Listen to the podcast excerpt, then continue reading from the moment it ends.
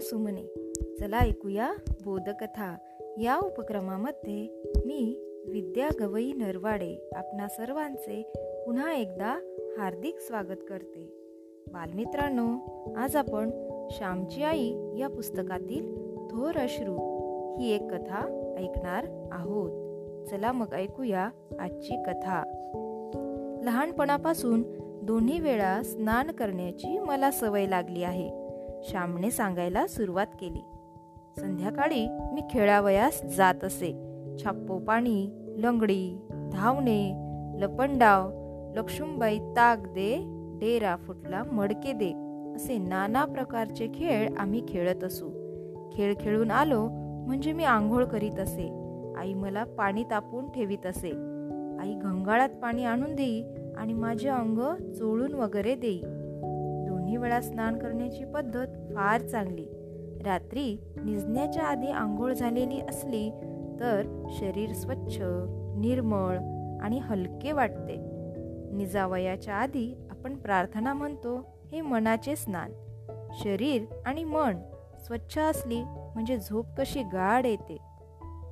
एके दिवशी मी नेहमीप्रमाणे खेळून घरी आलो. सदरा काढला. शेंडीला तेलाचे बोट लावले. आणि धोंडीवर जाऊन बसलो. आंघोळीची एक मोठी धोंड होती. मोठा दगड होता. आंघोळीचे पाणी तोंडलीच्या वेलास जात होते. संध्याकाळची आंघोळ तिला फारसे पाणी लागत नसे. आईने खसाखसा अंग चोळून दिले. उरलेले पाणी मी अंगावर घेऊ लागलो. पाणी संपले आणि मी हाका मारू लागलो. आई ए आई अंग पूस माझे. पाणी सारे संपले ग. थंडी लागते मला. लवकर अंग पूस. मी ओरडू लागलो. माझ्या लहानपणी टॉवेल पंचे आमच्या गावात फार झाले नव्हते. संध्याकाळी आई आपल्या ओच्यालाच म्हणजे आई पदरालाच माझे अंग पुसत होती. आई आली आणि तिचे मा तिने माझे अंग पुसले आणि म्हणाली देवाची फुले काढ. मी म्हटले माझे तळवे ओले आहेत त्यांना माती लागेल. माझे खालचे तळवे पूस. तळवेरे ओले असले म्हणून काय झाले? कशाने पुसू ते? आई म्हणाली तुझे ओचे धोंडीवर पसर त्यावर मी पाय ठेवीन पाय टिपून घेऊन मग उडी मारील. मला नाही आवडत ओल्या पायाला माती लागलेली. पसर तुझा ओचा मी घट्ट धरून म्हटले. हट्टी आहेस हो श्याम. एक एक खूळ कुठून शिकून येतोस कोणास ठाऊक? ह ठेव आता पाय. आईने आपले ओचे धोंडीवर पसरले. मी माझे पाय त्यावर ठेवले. नीट टिपून घेतले आणि उडी मारली.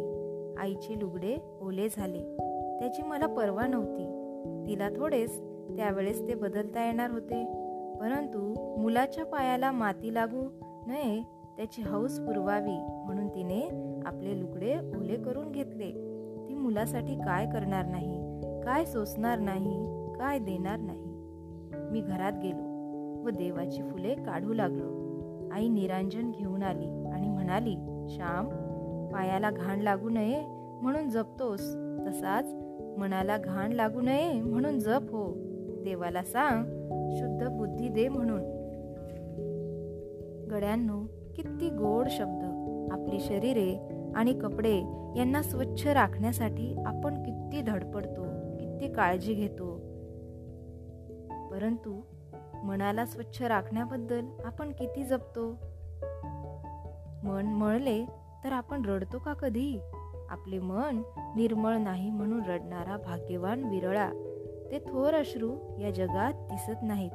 कपडा नाही अन्न नाही परीक्षा नापास झाली. कोणी मेले तर येऊन सारे रडतात. या इतर सर्व गोष्टींसाठी अश्रूंचे हाऊत डोळ्याजवळ भरलेले आहेत. परंतु मी अजून शुद्ध निष्पाप होत नाही म्हणून कोणी तळमळतो का?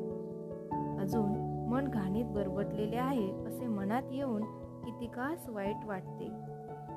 अश्रूंचे पाणी घालून प्रेमाची ईश्वरी भक्तीची वेल मी वाढवली आहे. हा संत मीराबाईंचा चरण मी कितीतरी वेळा गुणगुणत असतो. आईने सांगितलेले ते बोल माझ्या मनात माझ्या कानात अजून घर करून आहेत.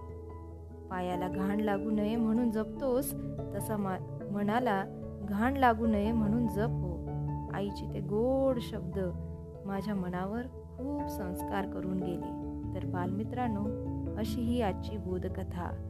धन्यवाद. घरी रहा सुरक्षित रहा.